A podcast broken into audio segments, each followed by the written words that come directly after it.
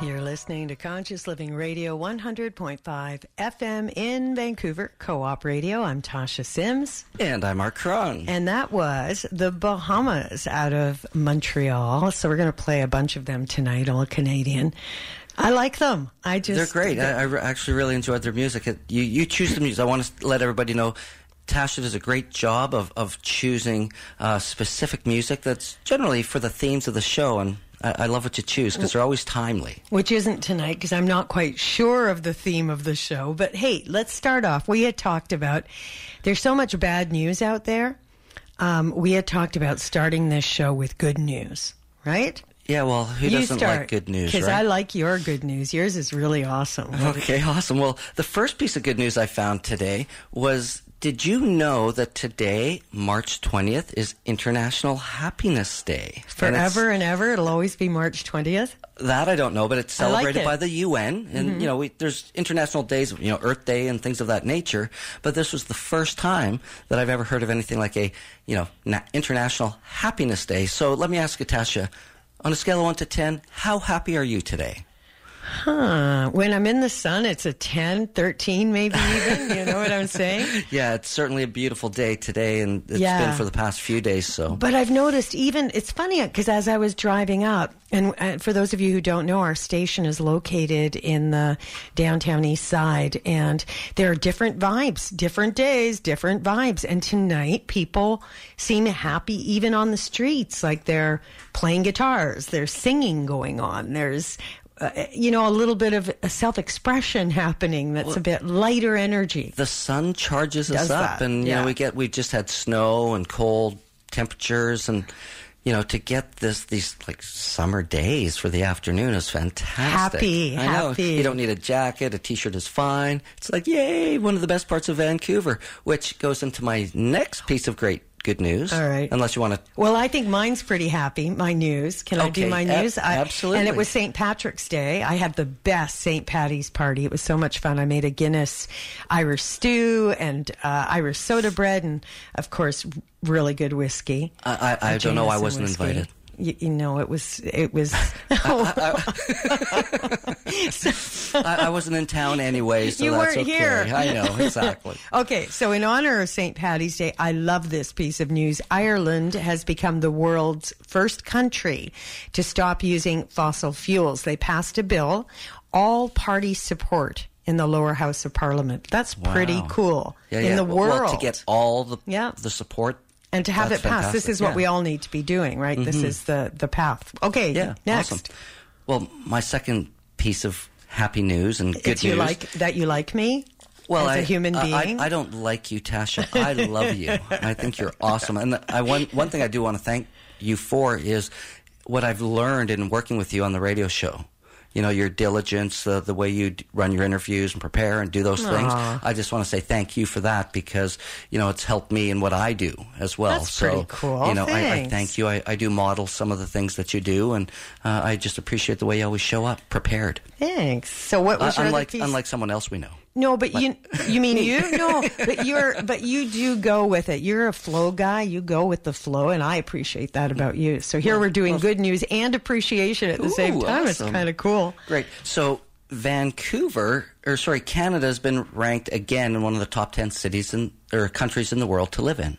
That's neat. What's Yeah. the criteria? Uh, we came in number nine, and the way that they do it is they uh, they take a look at the citizens and how they perceive, you know, how happy they are, which is kind of suited suitable for International Happiness Day. It is. It all sort of ties together. My my last point is kind of on the more serious side, but I still think it's good news since we hear so much bad news. We hear about so many so much violence and murders.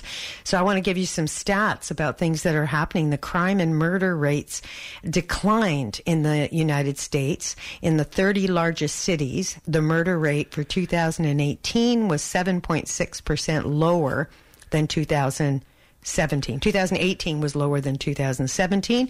And then Honduras, which had the highest homicide rate in the world in 2012, murders there have decreased by half, more than any other nation. Wow. That's pretty wild. That's- I wish I knew why. I don't have an answer to that. I'm sure listeners are sitting going, "How come?" Hmm. Like, because be, I'd be curious. Did their approach to crime change? Did like what happened mm-hmm. here that that this occurred? Were there new programs implemented, or what? Yeah, I'd, what I'd- made I'd the be change? curious. Mm-hmm. Yeah. Hmm. So if anybody knows, maybe they'll call in later and, and maybe share that with us. Okay. Right. And if you do call in and you do know, the on air phone number is 604 684 7561. So we're open tonight. We're totally open to callers, and you know, it, it- Mark sort of said to me it's going to be a surprise show. So I'm assuming that means that if you guys want to call in, we'll just be chatting, right? that, that's a possibility, but I do have a surprise guest. and I'm going to read the introduction this evening or do the introduction. So I'm going to see if you can guess who our guest is going to be. okay. Okay, you ready? Yeah. So our guest is a registered professional counselor with the Canadian Professional Couns- uh, Counselors Association, and this person also holds a master's degrees in counseling and psychology, has a private practice in Vancouver, loves working with both individuals and couples, and this person also offers online counseling sessions. Um, a lot of great, you know, this person. Do you know where I'm going with this, Tasha? Well, it's, sounding familiar. Well, you know, she works with a variety of disciplines, including family systems, body centered modalities, gestalt, cognitive, uh, psychospiritual orientations. She's a student. Oh, I just give it away. She's a she. Uh, she's a student and a teacher of A Course in Miracles, and she's got a really great transpersonal approach that is never dogmatic. She's also a certified uh, master NLP facilitator. She's trained in hypnotherapy, or sorry, hypnotherapy, energy healing, group dynamics, and a whole bunch of great stuff. This woman is really awesome. Any idea who it might be? You took that from my website. Oh, you, you? yes, I did take that from your website because tonight our guest is you, Tasha, uh, in honor of you because of all the great work that you do, and you generally never talk about yourself and what you do. So I thought it would be a great opportunity for you to share with our listeners. Kind of who you are, what you do, what your story is, and uh, we'll I'm take kind of a deep dive into your work because I know I've done some work with you. Uh, you invited me to help out uh, uh, in one of your programs at uh, Rhodes College. Rhodes Wellness College, Yeah, which is so- downtown Vancouver. So I, Yeah. I certainly know your work, and I'm I'm fond of it. So I thought it'd be a great opportunity to put you on the spot. I like uh, it. in my flow type of way I work, yeah. and uh, see what we can do to give some value to our listeners. All right, let's do it. Awesome. So So you be the interviewer. That's what you're saying. Oh, I love that. Yeah, yeah. Okay, I, could You I be a difficult guest? No. well, I would think How it would diff- probably be. It's not going to help you know, anything, but all of a sudden I'm getting excited. It's like, oh, I could give you one word answers. No, I won't. well, first off, maybe tell our listeners a little bit about who you are, what you do, why you're doing it, so they have a background because they hear your voice every week as you're Mm-hmm. interviewing all of our guests. So, who are you? You know, what do you do? How'd you get in this line of work? What's your No, don't do the how did you get there. because honestly, for me, it was never a plan. It was, um, you know, I started out in radio in Toronto at Q107 radio, and I was the first female in middays because before that it was a boys' club, really. And so women did either the news or all nights, and they only had one name. You didn't have a last name, and you'd have to talk in that voice. Hi, you're listening to Q107. It's like that It's- DJ it's voice. just uh, like that. Yeah, all of a yeah. you get real yeah. deeper. Yeah, and I had a friend there, um, Jane Hawtin, who was doing the news, and she came up to me. She's fantastic. This woman's just one of the smartest people I know. And she came up to me and she goes, "Why are you talking in that voice?" I went, "I know, right?" And so it changed everything. So my whole approach became connecting, and it always was. And I would get in lots of trouble, but it was the day where you could play any music you wanted to, to play. But things would happen, like when John Lennon died, I was on air, and I would put the listeners on air, and we went through a psychological process together. And I, I just real, really loved opening up the phone lines and hearing from people. And I can't say I was counseling, but I also had people, especially when I was doing all nights, in trouble. And one girl in particular, her name was Crystal. I mean, she was young, 14 years old, and on the street and in trouble. And so she just became a part of my work and helping her. And the greatest rush was when I went back for a reunion. It was a 20 year reunion of Q107 in Toronto. And Crystal called. No. And she had a baby. She'd cleaned up her act. She had been using and was really strung out and in very bad shape. But she'd cleaned it all up. She became a mother, and she called her kid Tasha. It was like, I went, wow, like to have that kind of impact. So anyway, Well, that's a a legacy right there. I just realized that how, being of service became so much more important than that world of rock and roll. Not that it wasn't fun; it was a blast being stuck in an elevator with Sting and you know Mm-hmm. Oh, rough- Van Halen coming in at nine in the morning with their For an interview. Really? Like it was How a awesome. crazy lifestyle. But being of service is what kept me grounded and also when the question cu- came up of what is this really about um, finding that meaning was so important to me and so that's what i help people do now i went back to school i got my degree you know I, I train counselors in doing this work and of course in doing it i only want to do something that works so i kept seeing how talk therapy was not enough um, the transpersonal approach, which is my approach, even that wasn't quite enough because people didn't understand how to access connection to source. So transpersonal simply means beyond the personal, something bigger than you personally. Great. Well, that answered one of my questions. And and so great, that's a great concept. How do you access it? How do you feel that? How do you um, let that part of you guide you and be your anchor, be your north star. And that's what started for me. And I'm also an actor, so I got really creative about designing ways to offer people experiences so they themselves can tap into that part of themselves as opposed to it being from somebody else information for your head. I mean, I do talk to the head and I'm pretty good at it, but I love going, "Hey, try this and then we'll talk." Well, and and I totally agree with what you're saying in terms of you got to talk to the head at some point. Mm-hmm. You know, you got to look relax at the body. them so the head goes, okay, I know why we're going to do this crazy Yeah, stuff. We're, we're, there's like 3 mm-hmm. entry points, right? Mind, body, and spirit. Yeah. And you manage and work with those really well. Yeah. Um, and I know experiencing some work with you that we did together, like I was mentioning earlier. Yeah. So it's, uh, you know, you got to have that, there's got to be a, a cognitive understanding at some point. Can I tell them about that work? Because that was so cool to have you come in Oh, and be yeah, a part of it. do.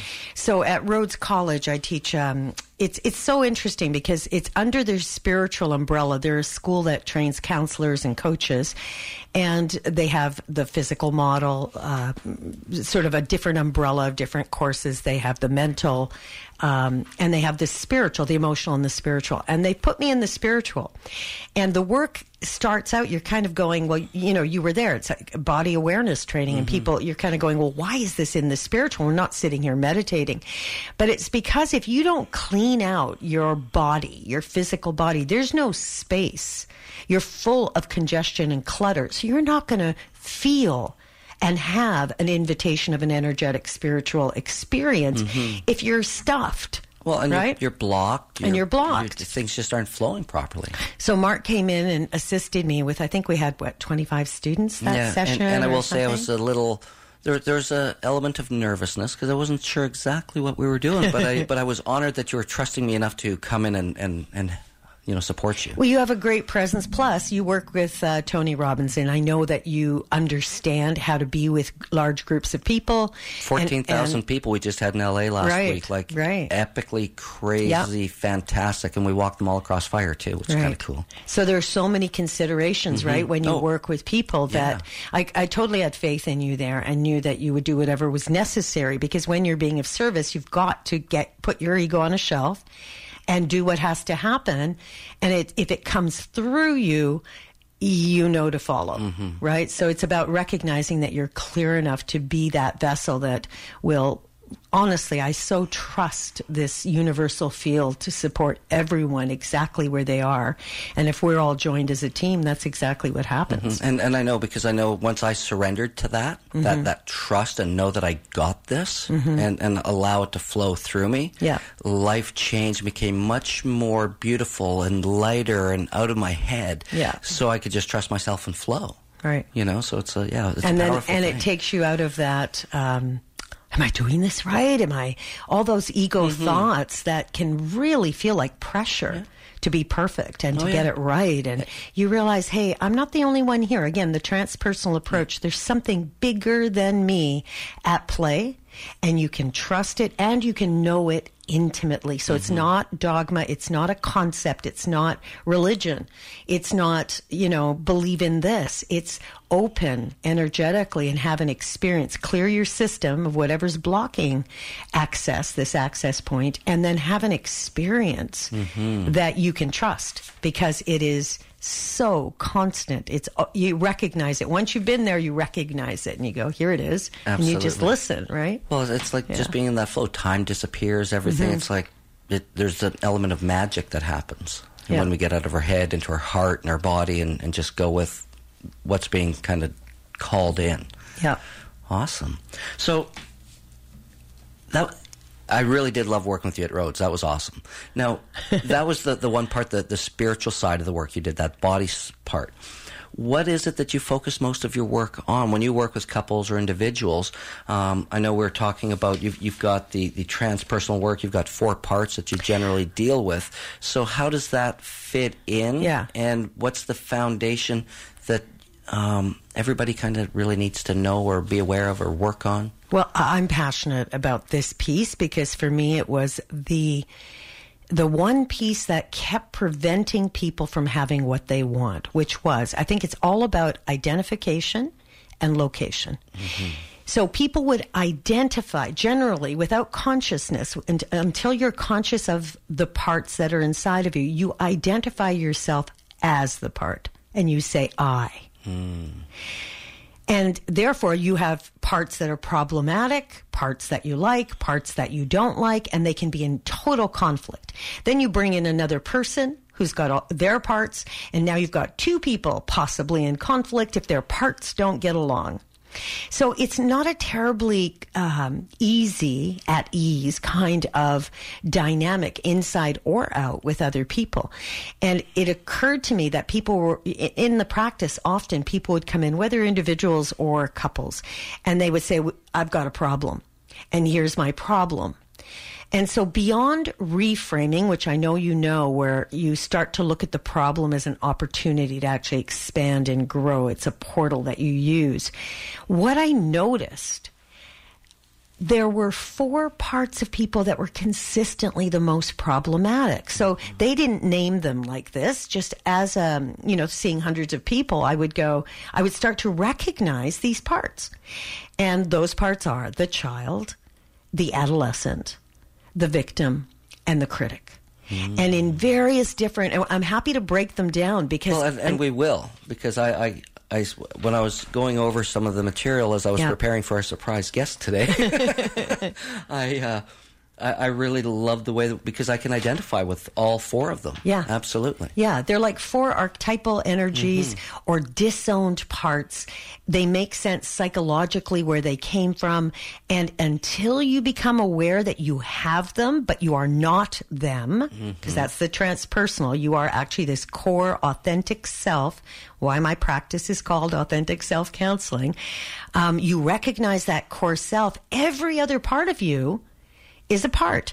And even then, your task is not to get rid of them or change them because your response to every part is the same. If you're in your solid self, in your authentic self, you receive them lovingly, with loving curiosity, with compassion, with, um, forgiveness. Like the approach is the same. So you're basically turning the inside of your body into a welcome mat the vibration of welcome. And your curiosity is what, uh, and your creativity is what uh, inspires these relationships with these different parts of you. So again, you can say, I have this part. You don't have to hide it. No, is you it- don't have to be is- ashamed of it. Is I the ego speaking? Not to me. Okay, So to me, it's the core self. okay. I don't, if, if my ego is speaking, it's, and I don't use the word much anymore, although I'm, Course in Miracles has been very big in my life. Um, I, and I do apply it all the time.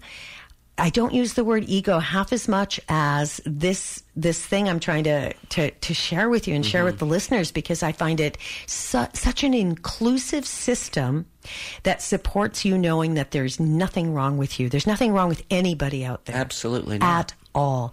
And it's our perception and it's this disowned aspect that we don't understand that we can have something, but it doesn't mean it's who we are. Mm-hmm. Once you open to that ability to go, wait a minute, when I say I, I mean I. Or if I'm if I am talking about my ego, I can talk about that too, and mm-hmm. and I I'm not hiding it. It's like yeah, I have an ego, yeah, and we all do, but I don't like it driving my decisions, my reactions, my choices. That is my core authentic self. If I'm making a decision, because when your parts make decisions, you get in trouble you get in trouble and mm-hmm. i can i can paint the picture completely of what it would look like sound like or feel like if your child was in charge or if your teen teenager was in charge or your critic is in charge or your victim is in charge mm-hmm. like it's very specific those energies none of them lead to a fulfilling happy life. So people were coming into my practice and in couples too and it was just so obvious that they're these parts were playing out these dramas and stories. And I'll tell you the biggest characteristic of every part, mm. they think they're right. Oh, yeah, I, I understand that. every part. The only part of you that can ease and dissolve that uh, desire to be right is your core self, your authentic self, where you just go, well, who knows if this is good or this is bad or what you know something happens and i'm not saying everything that happens feels good but you can open to the possibility that there's something inherent in that event or that interaction that has your growth um, that has your back.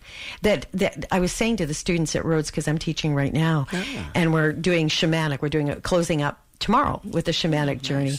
But I said it's like a trifecta. So the field or source or whatever you want to call that field outside of the body, this past the subtle bodies when you tap in, that field has your back, you, the adult, the authentic self, as you have the back of these parts because these parts are young. They're like arrested development, mm. certainly the child and the teenager. And they need something from you. Specifically, we try to get it from other people but that's a disaster. Your children in a, a relationship with another adult, disaster. Teenager in a relationship, disaster, right? Mm. The teen wants, like, don't smother me, wants freedom and expression and spontaneity. The child wants togetherness, love me, hold me, security, nurture me. Different stages of life, absolutely. But if they are playing out and you're trying to get it from a romantic relationship, it's a disaster. Yeah right? Well, any anytime you're looking for that happiness or fulfillment outside of yourself, generally becomes a challenge mm-hmm. because most people don't get it.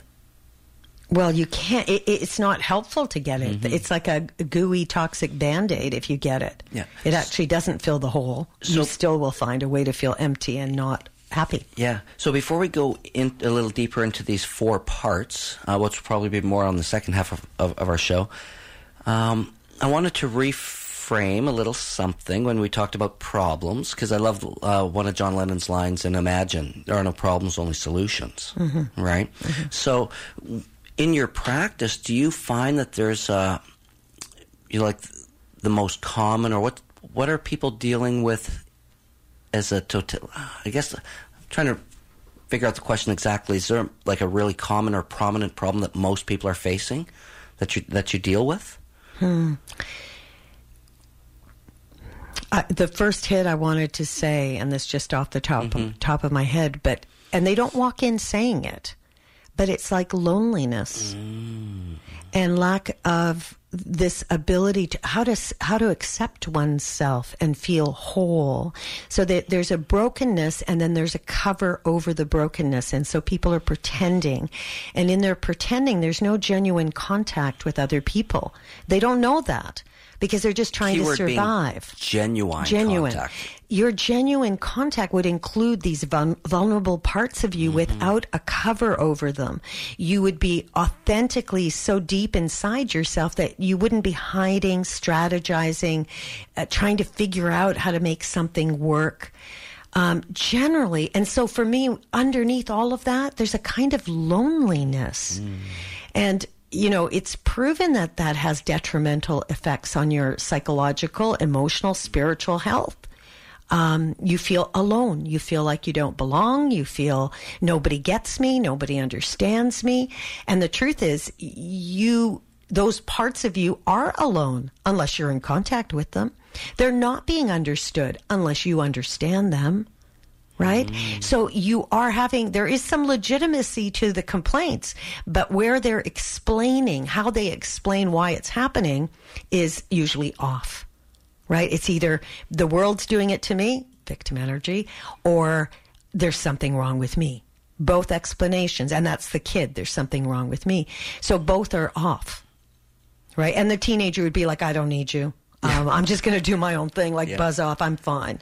And then they get older, and all of a sudden it like happens whatever. again. Yeah, yeah. You know, all yeah, of a sudden yeah. it's like, why am I so alone, or why do I feel? You know, now would you say this is probably one of the roots of like codependency and attachment theory and where people kind of get those unhealthy attachments to other people? Well, I, I think I mentioned this once before, but I want to do it again because it's so primary. There are two forces that drive human nature the force for togetherness, the force for autonomy.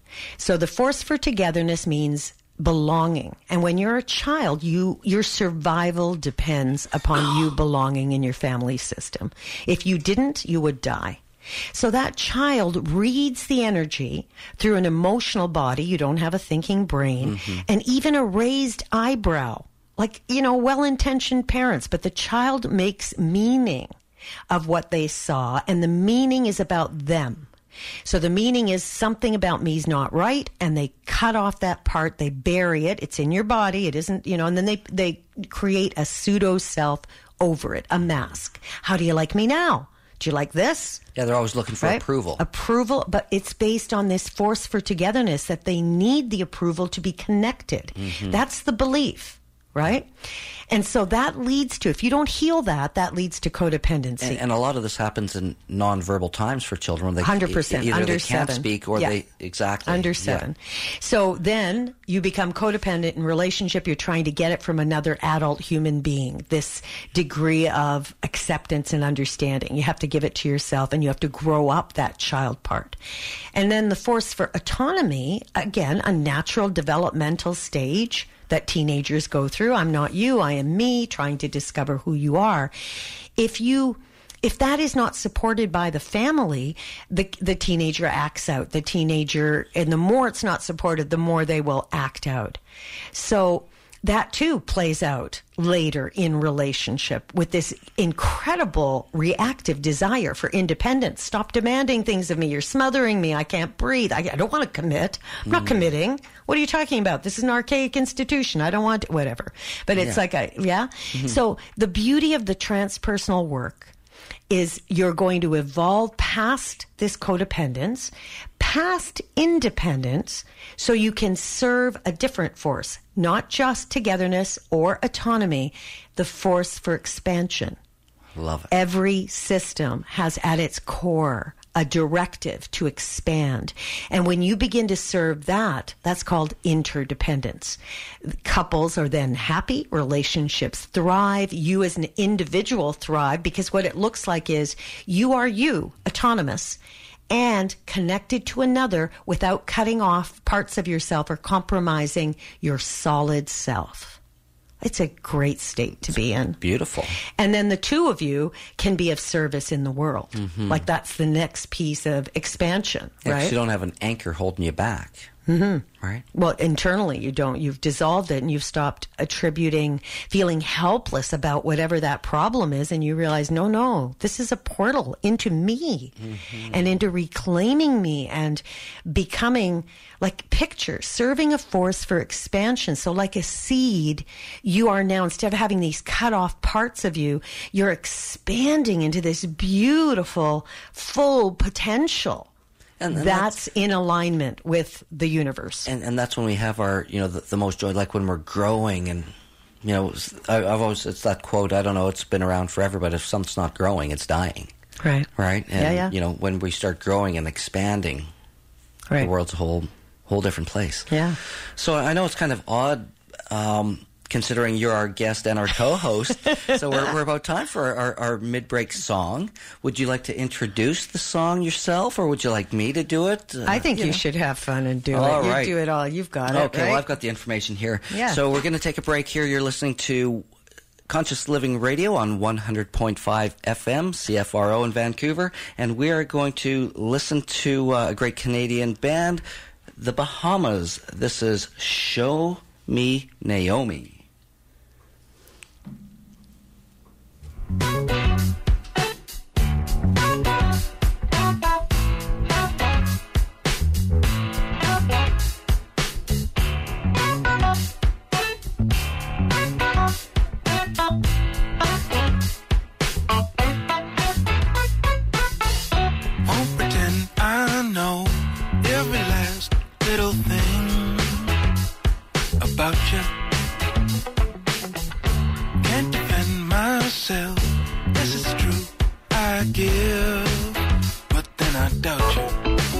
Not living it up, not living it up while I'm away. But you're never ever gonna let me live it down when I come home. Not giving you up. Not giving it up now, there's no way. But you gotta let me hang on to something, honey. Show me, show me. Show me every last little thing about you. If you don't show me how you wanna be treated, our history just gets repeated. So you gotta show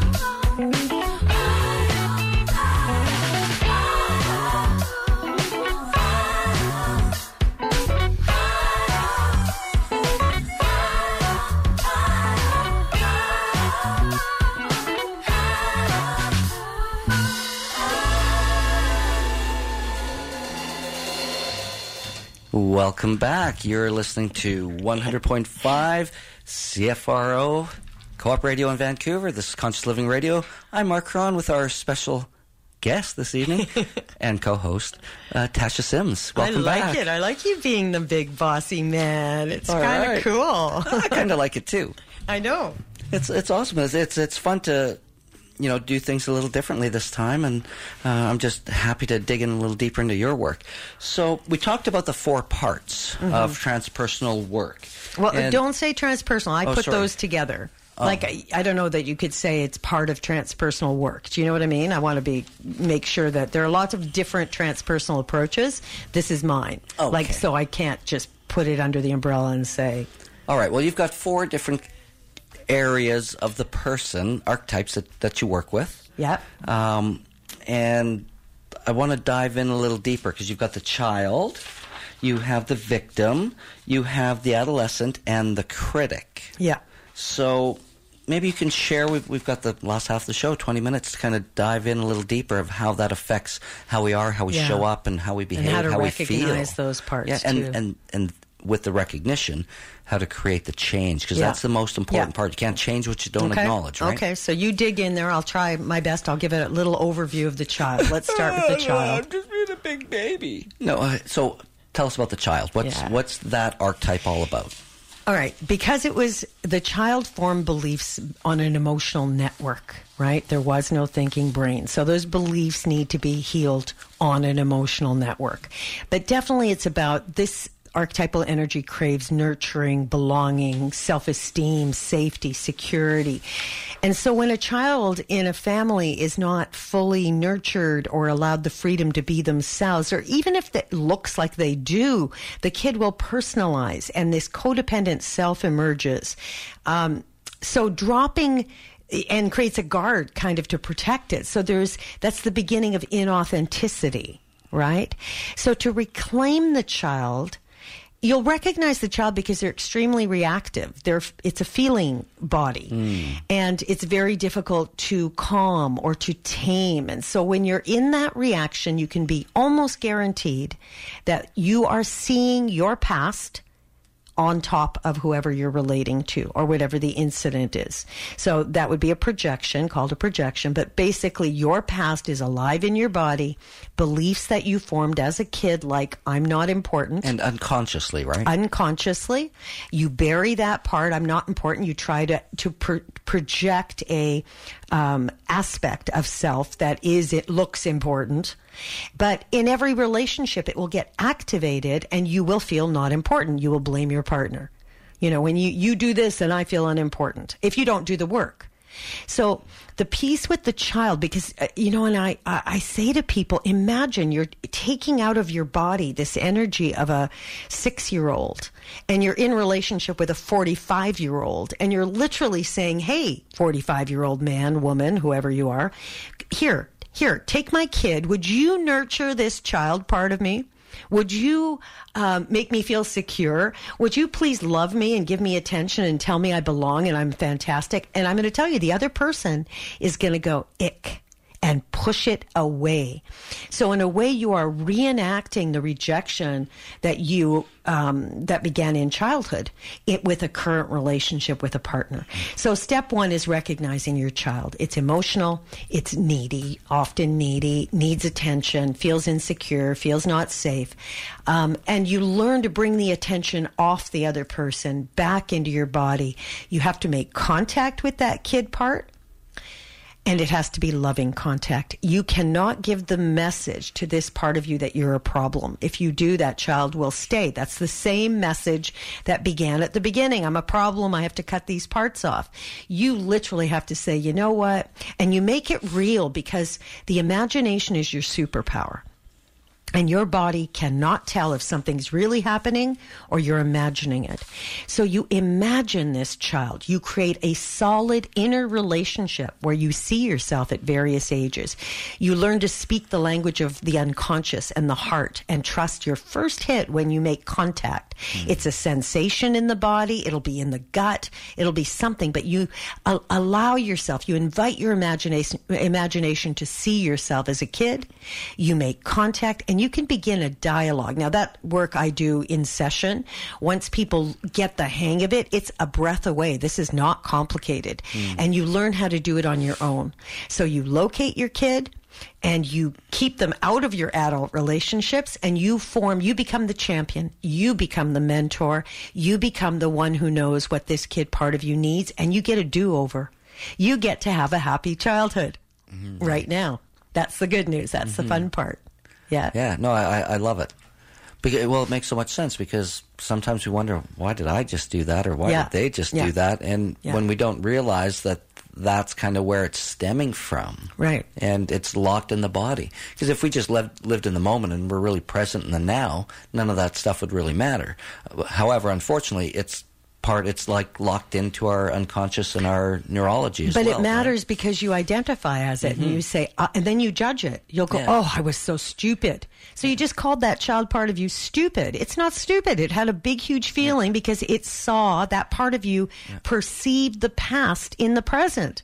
You have to correct the beliefs. You have to present time the part in your body. and, and this is why I think it's so important to go back to what we were talking about in the beginning of the show about you know having that intellectual understanding so that we can first understand it, Mm-hmm. Why recognize it. it, and Yeah. then we can take action to correct it. Right. But if we don't understand it, we can't recognize it, and we don't know what to do with it. Right. Is that fair to say? It is. It's an important part. Your head has to be on board, but then it has to also go on pause because you must learn a different language. The child cannot be accessed through your head. It is only accessed through the heart, through sensation, through intuition, through the unconscious, through breath, through dance, through journaling, all sorts of stream of consciousness ways, through trance, through hypnosis, like so many modalities. None of them are, I'm going to think my child, grow mm-hmm. my child up by thinking them well. No, but a percep- but understanding why you're going to be doing all these things is your head needs to be on board and go, yeah, yeah, that makes sense because it does. Yeah. Right. Absolutely. Well, Yeah, when I learned that, um, you know, about that, you know, the, the pre-verbal kind of stages of our life, even Mm-hmm. Yeah. up to grade uh, age seven, I was like, oh, it, it just makes so much sense. Yeah. So, so what about the victim? Tell us about the victim. Yeah, so the victim energy that's a pretty common very, one. It's common and it's also extremely um, difficult for most people to love. So the response to all your parts is you're going to love them up. You're going to grow them up through unconditional love and acceptance and nurturing and guidance and mentoring. Doing that with a victim aspect is very difficult because people judge it. It is weighty and icky and kind of sticky and hopeless. And like even as I talk about it, my body kind of wants to drop and oh, and it's full of absolutes. It's always happening. It's never fair. It's it's never my time. Like there's just such Poor, a it's always a poor me, right? yeah, and so to love that part of you, for most people, it's extremely challenging. They they label it needy, desperate, ick, right? They put it in some category, Yeah. and yet. The truth is, on some level, there it, there was in the past often um, an experience that was unfair. When you're a kid, you are kind of helpless compared to the big people around you. So it, it, it is an aspect that was never. Um, never received back then because you couldn't you were experiencing it so it gets acted out now and it's an interesting relationship all i can tell you is learning to love my inner victim was the hardest one for me because i was definitely judging it. I kept going no i'm not that. I'm not desperate. I'm not needy needy ooh needy people. Listen you know that you have a disowned par- part if you react to it in other people. So if you have a problem with needy people, Mark, What, what, what, why do I say Tasha, that? Is there a mirror here? Yes, well, there was, except I've had to work work through it. Um, for sure. You know that you're disowned from the part, mm-hmm. and so you've got to just stretch your heart with compassion because integrating this aspect, this archetypal energy, no matter what, unconditional means unconditional. You have empathy for this part of you, not agreement, and you do not let it be in charge or dictate or run your life, but empathy. And empathy is not, oh, poor thing. Empathy is, wow, that's how you're perceiving it. I, I get it. You can love someone who's perceiving incorrectly Absolutely. right? And that's what you have to do with that energy and stop letting it again act out in your relationship. These parts are not problematic, except that they are in charge of your life at different times. That's a problem. And, and I really appreciate what you were saying about, um, you know, if you see that in someone else, it's a reflection back to you. Mm-hmm. Yeah. And I just wanted to throw in, you know, it's not outside the realm of reality that whenever we see something in other people we don't like, it's a reflection of that. That's us. what I'm saying. It's a disowned yeah, part n- of not, you. Not just the victim, but all parts. anything. Yeah, yeah it definitely yeah. is. It's a disowned part. I find it. It's almost like a game now, where Mm-hmm. I go, I look at someone, I go, "What a bitch," and I was, I can say that, right? Yeah, Oh, yeah. oh. Yeah, Udo and then said I, worse. And then I've got to look at myself and go, "Okay, inner B, like where are? Let me locate you in here because, right? Like if something, eh, eh, you can use." Everyone and everything is a mirror, and that's the excitement to me of personal growth. And that might be an interesting part into our fourth one, but we're going to go into the third, um, which is the adolescent. Yeah, the teenager. So there are a lot, a lot, a lot of this energy in the world, and people think it's who they are. They think they're standing for freedom. Teenagers are about freedom. They are about autonomy. They are about spontaneous, passionate, high risk behavior often. And so there are people who are protecting and defending that part of themselves now as adults and acting it out all over the place. It's often at the root of affairs, um, addictions, uh, compulsions. Don't tell me what to do. You know, if you hate being told what to do, I would look at your teenager. Like again, the, the it's not about judgment. It's just lighting up your psyche because these parts talk to each other in a, a fraction of a second. It's like a relay race, and they pass the baton from one part to another to another. It's so quick. So you have to slow it all down and actually create a real relationship. What your teenage part needs is different than what a child needs. Just like if you were raising, you're the benign parent, you're the, mm-hmm. the loving parent. So what does a teen need? Well, space to discover, but at the same time, boundaries. Teenagers without boundaries, they lose it. This is not healthy, right? That all of a sudden a hands off, you can do whatever you want. That's not a healthy state. Well, especially in today's world when you've got the most information you've ever had in the world, you've got all of these things at your fingertips with you know the least amount of guidance you've Yeah, ever had. yeah. You know, like we never had, you know, if we wanted to go do a research on a project in school, we went to the library and pulled out the Encyclopedia Britannica and had to, you know, go that route. Now you just go to good old Uncle Google and you've got information Yep. that we've never had And before. you know, all this talk with narcissism, we've interviewed a few oh, people, Oh, it's just rampant. Sometimes I think it's a disowned teenage part. That's all. That's Mm-hmm. running the ship because they're very self, teenagers are self absorbed. It's a developmental task, not a judgment. They need to be to discover who they are. Mm-hmm. And, but when it is prolonged in adulthood, and uh, like I say, our society, I think our entire society is disowned from their inner teenagers, and there's like an adolescent energy about it that needs to be reclaimed. Independence is looked at as this god. And it's not all there is. It's um, it still keeps us separate and alone, especially if you're acting out of a part that is defending you know, I need to be spontaneous. Of course you may, but I'll tell you, your core self would never deliver the information that way. Your core self would consider you and other equally, mm-hmm. equally with loving kindness. The same way there'd be no reaction. If it's reactive, it's a part of you. Right? Makes perfect sense. All right, so the last one we've got eight minutes left. Okay. Uh, the critic. I know this guy well. Yeah. And, and I know where I learned the critic. You know, where I think I learned it because it was a big wake up call for me one day where I realized where did I learn to be so judgmental? Yeah. Because I looked at my family history and everything else. Yeah. And it was part of it, you know, it was my stepmother because Yeah. that's where it came into our family. Right. And it was really quite interesting. It was a big aha moment like 14 years ago. And it was like, oh, I learned that. Mm-hmm. But then there's also stuff inside us which you're going to share more about, you know, kind of where that comes from. But what you're saying, Mark, is crucial. You've got to know where it comes from. People have a critic, critical voice inside their head on a loop, and they don't actually rec- they think it's their own voice, right? They don't recognize that it's an introject, something they swallowed whole from childhood. It may also come from messages that you got, as you're sh- saying, but it sometimes isn't. Sometimes you just swallow the the energy of whoever you perceived as the most powerful, and then you keep this program, this loop running where you can never be enough. You can never do it well enough. You just aren't good enough. Like it just keeps picking you apart, and often other people as well. Mm-hmm.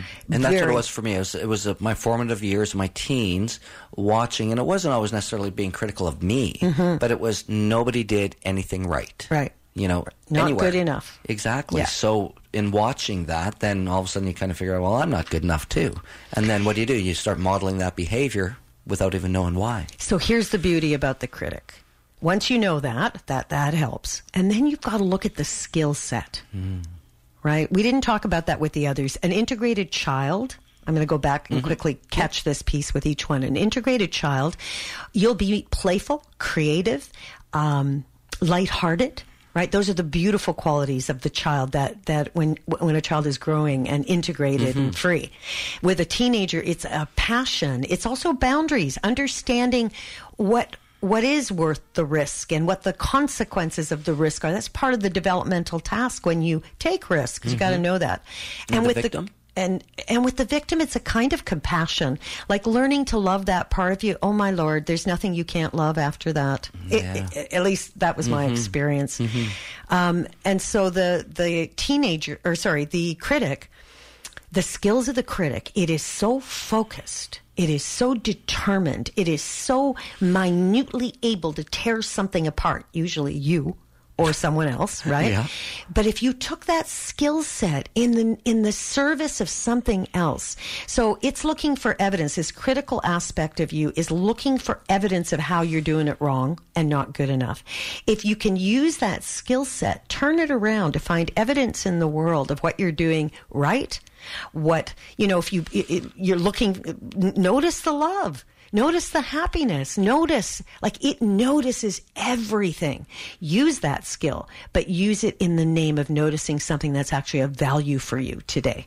Right? Yeah, like the how- opposite of the criticism. the What's actually good about it? Yeah. You and it and it teaches you discernment. It teaches you how to be focused. It's not a bad; those aren't bad qualities, right? Mm-hmm. No. but I do have a trick that I want to say for the I- critic. I, I love tricks.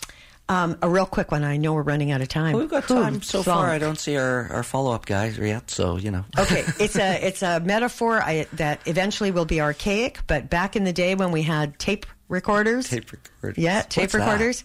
So here's what you do: because your critic is on a loop, they're on a tape. You imagine this tape is going around and around. You've got to catch it. So you hear yourself saying something crappy to yourself or somebody else, and you literally have to press stop and hear it. So the body needs to hear, see, and feel everything press stop. Use your finger. Go stop, and you'll hear click. The, the lid raises. Take that tape, throw it over your shoulder, put in a fresh tape, close the box, click, press play and record. You've got to substitute it, substitute whatever it was with a different message.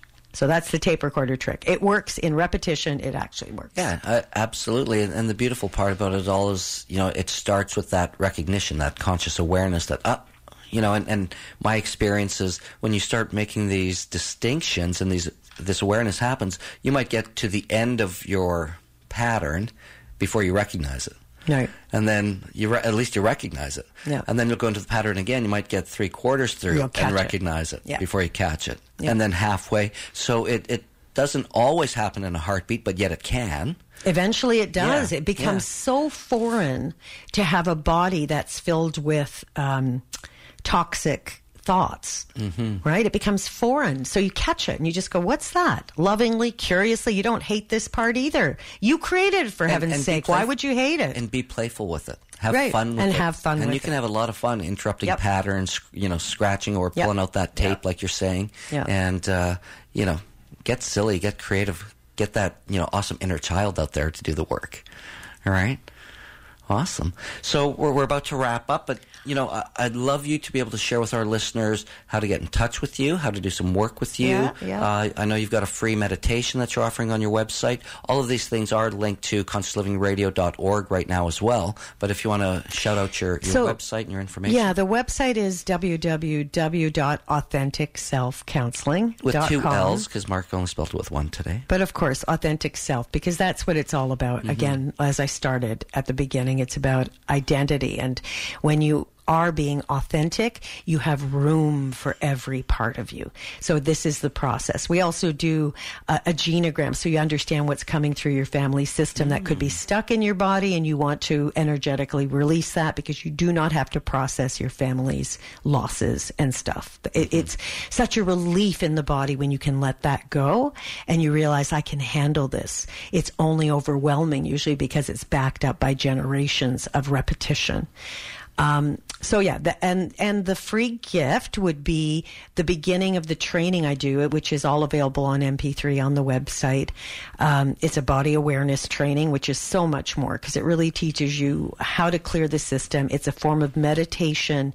Um, in the body that then brings spirit or source energy uh, into your heart and Yeah, it's a, it's a great program. I've I've been through it, so I thank you for that. So what I'm offering for free, if they just, um, I guess online, it'll be online also on Yeah. consciousliving.radio.org, is the beginning, the cognitive part. So talking to the head, going, why would you do this?